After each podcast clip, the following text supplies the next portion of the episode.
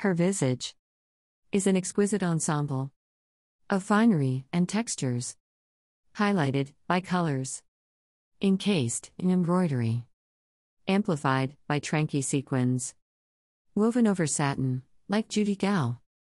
Life is embedded in her frame. Energy of a different kind, liberating. Gently adding confidence, finesse. Expressed through her sway, poses. Transfixing, most especially to anyone unused to the candor of this graceful being.